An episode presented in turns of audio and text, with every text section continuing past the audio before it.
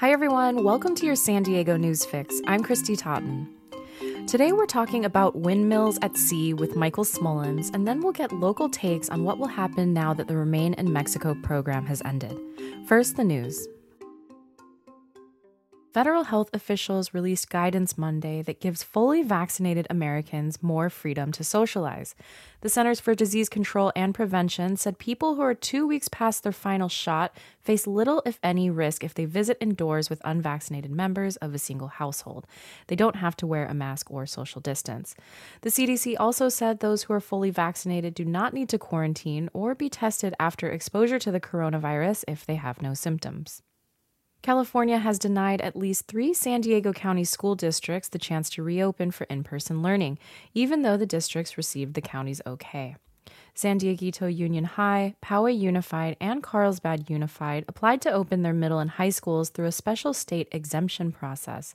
The exemption allows schools that were already open in mid January to remain open even though the county has not yet reached the red tier.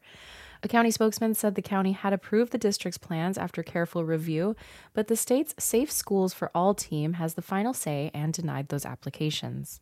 Petco Park will keep its name through at least 2027 thanks to a renewed naming rights deal between the San Diego Padres and local pet supply chain Petco. Announced Monday, the revised agreement extends by two years a financial relationship that dates back to 2003 and initially included a 22 year term. Under the deal, Padres players Manny Machado and Fernando Tatis Jr. will act as social media influencers for Petco. Terms of the extension were not available. However, the initial contract included a $60 million purse, making it one of the most expensive naming rights deals at the time.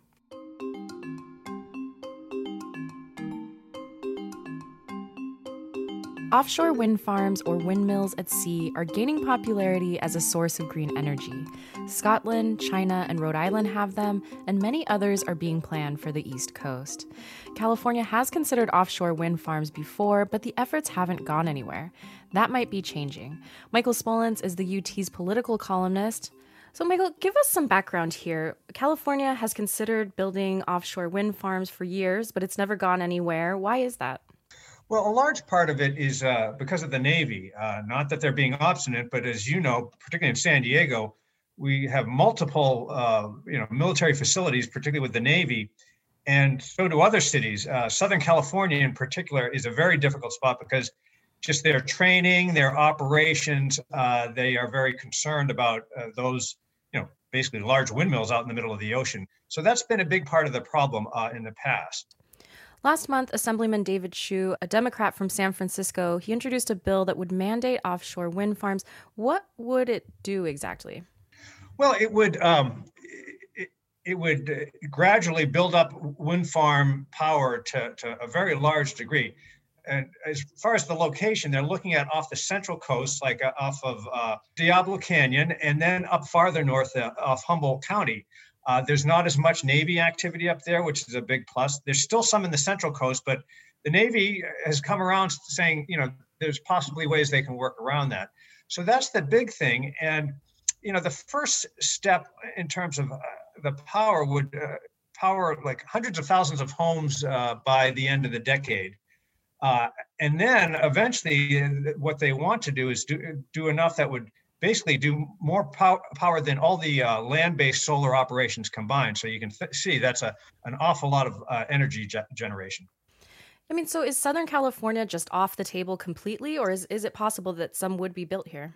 Uh, right now, it looks to be off the table. I mean, you know, you never know what may happen in the future, but that's been a big issue because. Uh, uh, largely of the, the Navy, but you know, frankly, also the winds are better up north. Um, now, keep in mind these are going to be you know 20 to 30 miles off the coast of california so you're probably not even going to be able to see them and you know, people have studied them and there are very strong winds in those regions that they're looking at. Not only that but one of the uh, issues about offshore uh, energy uh, development is that the winds still blow at night not nearly as as long and as hard but uh, they often don't do that in the places on land uh, so the, the, the generation really slows down Will you help me understand just how much power this would produce? So you were saying more than um, solar operations on land. I mean, would this be one of the biggest power providers, or, or what does that look like? Oh, absolutely, yes, uh, and, and that's one of the of the many logistical and environmental and technological issues just scaling up to, to that w- will be a, a big uh, concern because there just aren't things like this done before, elsewhere. Um, there are big uh, solar operations, but uh, one like this in California would really be unique. Why are these like offshore solar wind farms being considered, you know, some of the best ways to create renewable energy? Well, it's it's clean energy, and um, you know, in a lot of cases, it's it's hard to find the on land. Uh, areas that are appropriate that have the kind of wind you need.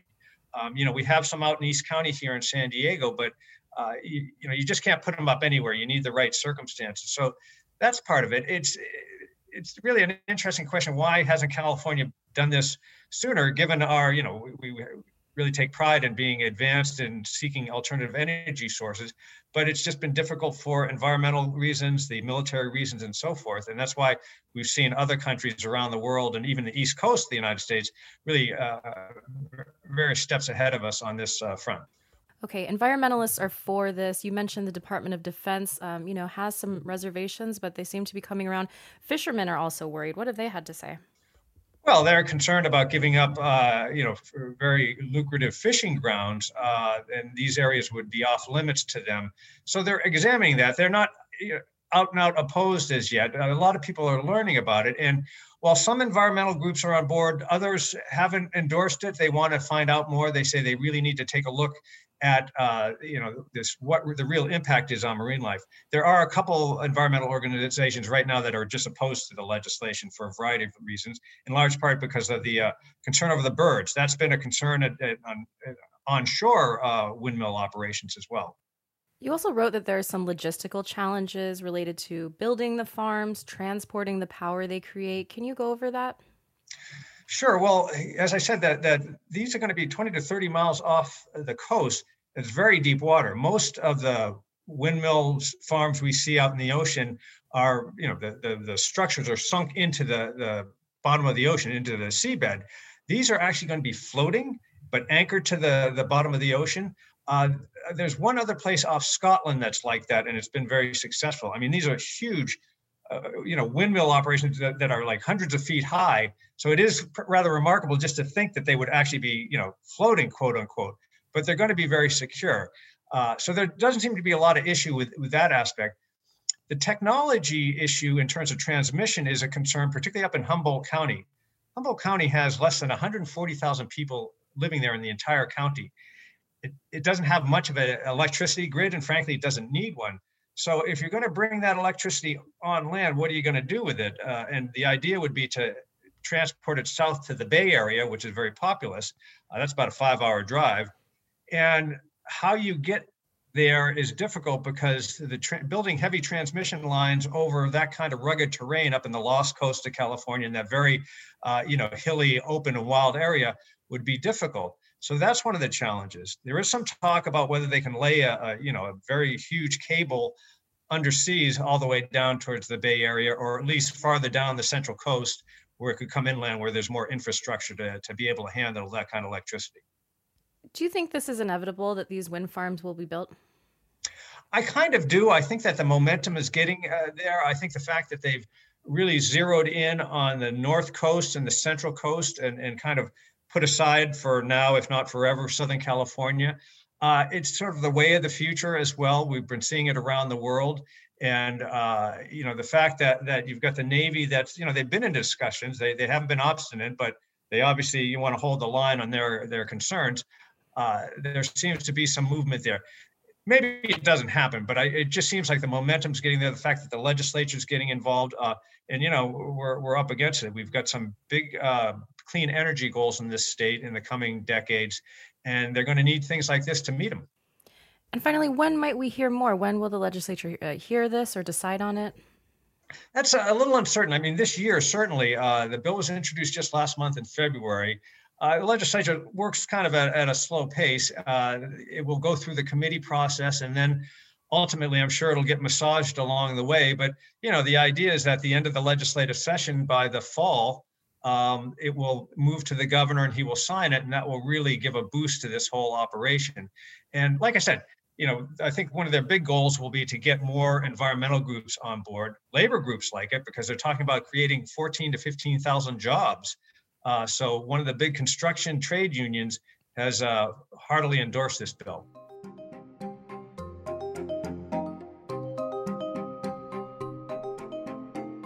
Now let's turn to opinion. The Biden administration has ended the Remain in Mexico program that was established under former President Donald Trump. Instead of waiting for immigration court cases in Mexico, asylum seekers can now wait in the United States. Today, the opinion section published three essays on this topic. Laura Castaneda is our community opinion editor, and she edited these stories.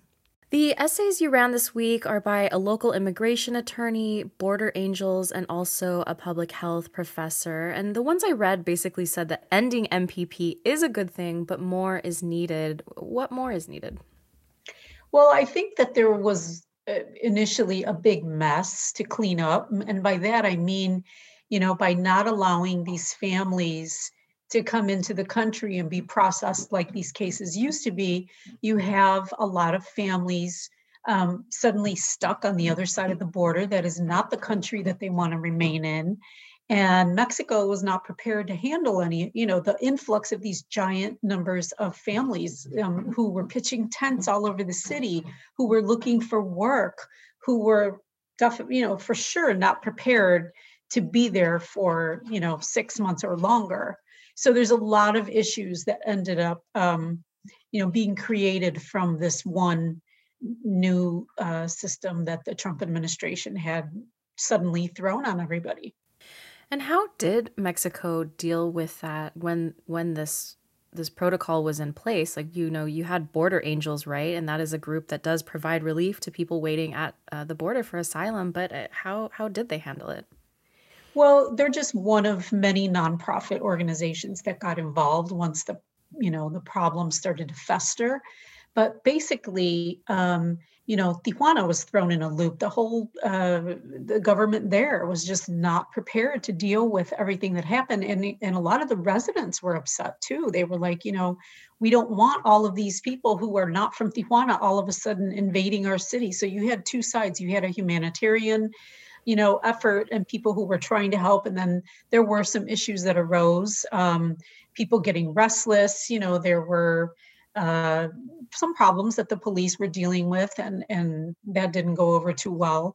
Um, and then you had the situation with the shelters you know the shelters were busting at the seams. They didn't have enough food and housing for people so people were pitching tents in these um, kind of makeshift cities so there were a lot of issues. And then now add COVID and a pandemic to that. Imagine, you know, what suddenly happened.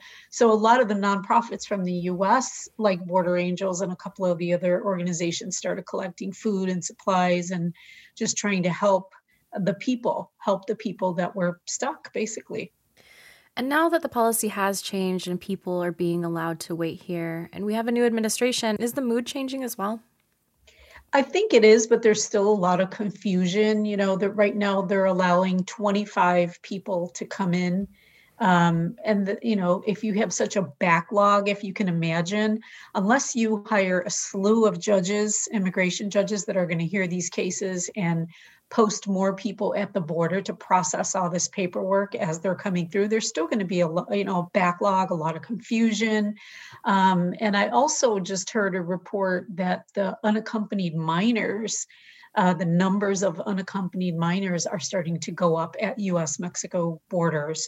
So, you know, it could be that people from other countries are hearing there's a, a more compassionate administration here in place now in the United States, and maybe they'd have better luck getting in. I mean, there's real no you know there's no um, i don't have any data to back that up what i'm telling you i'm just telling you what i'm hearing um, I heard a uh, on a podcast from the New York Times this morning that that was an issue that was being looked at. So there's still a lot of unanswered questions, and I think until they add more staff to deal with these issues, that we're not going to see big giant changes. Do we know if the way that the asylum cases are actually being judged is changing? Like, um, just the standards they're using to decide whether or not to allow people to stay? You know what? I have not heard a lot about that. Um, the attorney that wrote for us has a lot of asylum cases um, that he handles, but he didn't really go into detail about that. Maybe he just doesn't know yet. Maybe you know, as I said, there's still there still isn't enough. Um, if you think about the magnitude of people that were just stuck there, um, one family could be five people. You know, you we don't we don't know that. So, given the fact that only 25 people are being allowed to come in daily, that's a lot of processing that still has to take place. And just one final question. I know that the Biden administration is also working on reuniting um, children who are separated with their families at the border. What is going on there? Well, apparently, there has been a task force created, and there are uh, a number of children that are still kind of just missing. Their families are missing, and there's various reasons for that. Some of the families probably gave up and just went back home. Maybe some of the families perhaps thought, you know what, I'm going to let my child remain in the system and try to get to the US to give them a better life and keep them away from the violence and all these other horrible situations that you're hearing about from their home countries. So, you know, not speaking for them, I'm just kind of repeating what I've heard some of the inter the people that were interviewed talk about. Um, and you know, having the relatives come forward too is also kind of scary when you know that all of a sudden, if you're undocumented in this country, that your fingerprints and your you know personal information is going to become available if you step up as a guardian. So that's probably keeping some people from doing it too but at least there's been a task force created where they're diligently supposedly trying to make these children get connected with their sponsors or families and that was not happening before so you know hopefully with a short amount of time we'll we'll start to hear more about these children being reunited with their families and finally, we have a Your Say question. The question of the week is The anniversary of California's lockdown is approaching. How do you feel the state and the nation have handled the crisis, and what lessons do you think we have learned or not learned? Send your 500 word submissions to yoursay at sduniontribune.com and be sure to include your name, neighborhood, and phone number. We won't print the phone number. Thank you for listening to the San Diego News Fix. I'm Kristy Totten. We'll be back tomorrow.